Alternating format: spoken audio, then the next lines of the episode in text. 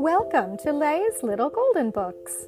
I hope you all enjoy today's story, and maybe the grown ups will remember it from their own childhood.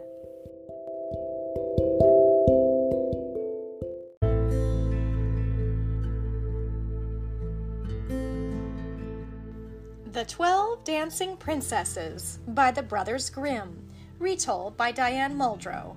A Golden Book. Come a little closer, and I will tell you about a king who had twelve lively and beautiful daughters. The princesses slept in the great hall of the castle, their beds all in a row. Good night, my daughters, their father said each night. Then he locked the door behind him to keep his loved ones safe.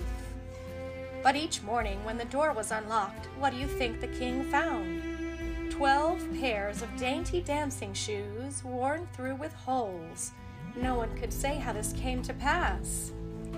The king announced that any young man who could discover where his daughters danced each night would inherit the throne and win one of his daughters for a bride. But whoever did not succeed within three days and nights would be sent away from the kingdom forever. One day, a soldier coming home from the wars met an old woman who asked where he was going. I haven't decided, he replied, and added with a laugh, unless it's to find where the king's daughters dance every night, and so become king.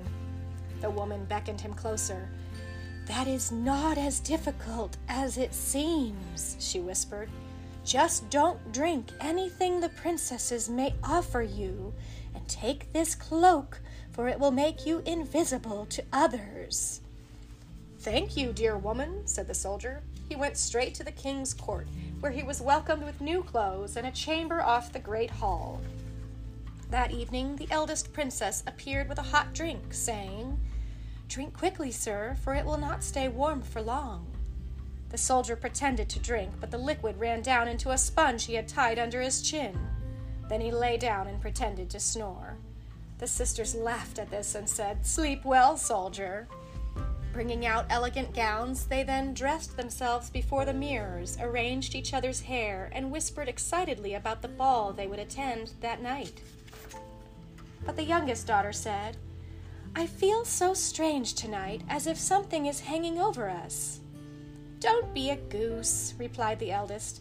I hardly needed to give that soldier a sleeping potion. The fool would have fallen asleep anyway. When all were dressed and ready, they quieted themselves and peered closely at the soldier, who pretended to sleep. The eldest princess then tapped her bed. It immediately sank into the earth. The twelve young women descended one by one into the opening, with the soldier behind them, invisible in his cloak. Halfway down, he stepped on the youngest daughter's dress. Who is pulling at my gown? cried the frightened girl. Don't be silly, chided the eldest. You have caught it on a nail. At the bottom of the staircase stretched a long avenue of trees with leaves of sparkling silver. Said the soldier to himself, One of these leaves will be proof to the king that I followed his daughters. With that crack, he broke off a twig. The youngest daughter jumped at the sound. What was that noise? she cried, but her sisters only laughed. The merry group turned onto another avenue where the leaves were gold, and then onto a third where the trees twinkled with diamonds. On each avenue, the soldier broke off twigs from the trees. Crack, crack, causing the youngest to shake with fear. The princesses arrived at the banks of a lake where twelve pretty boats floated, with a prince waiting in each one. The soldier was quick to follow the youngest princess into her boat.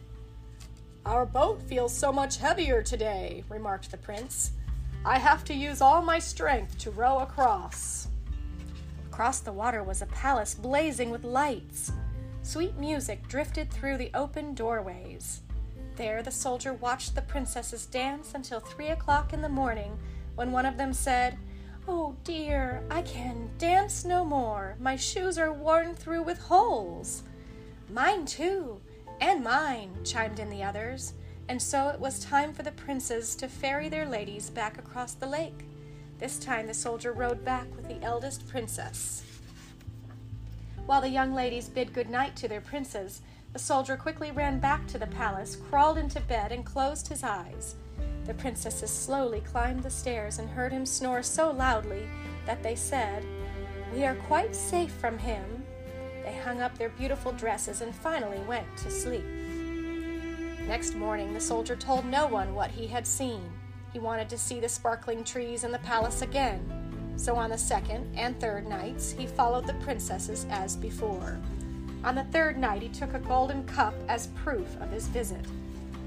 The soldier was summoned before the king the next day. How do my daughters wear out their dancing shoes each night? asked the king.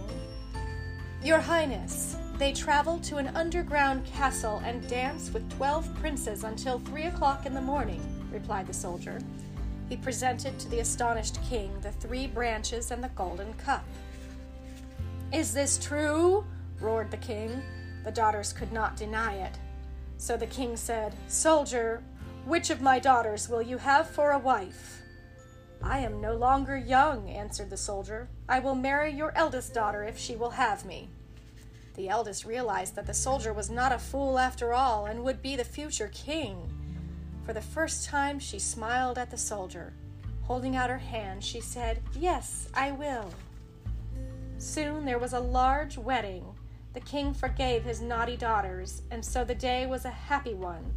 The lovely bride and her sisters danced until, yes, my dears, three o'clock in the morning. The end.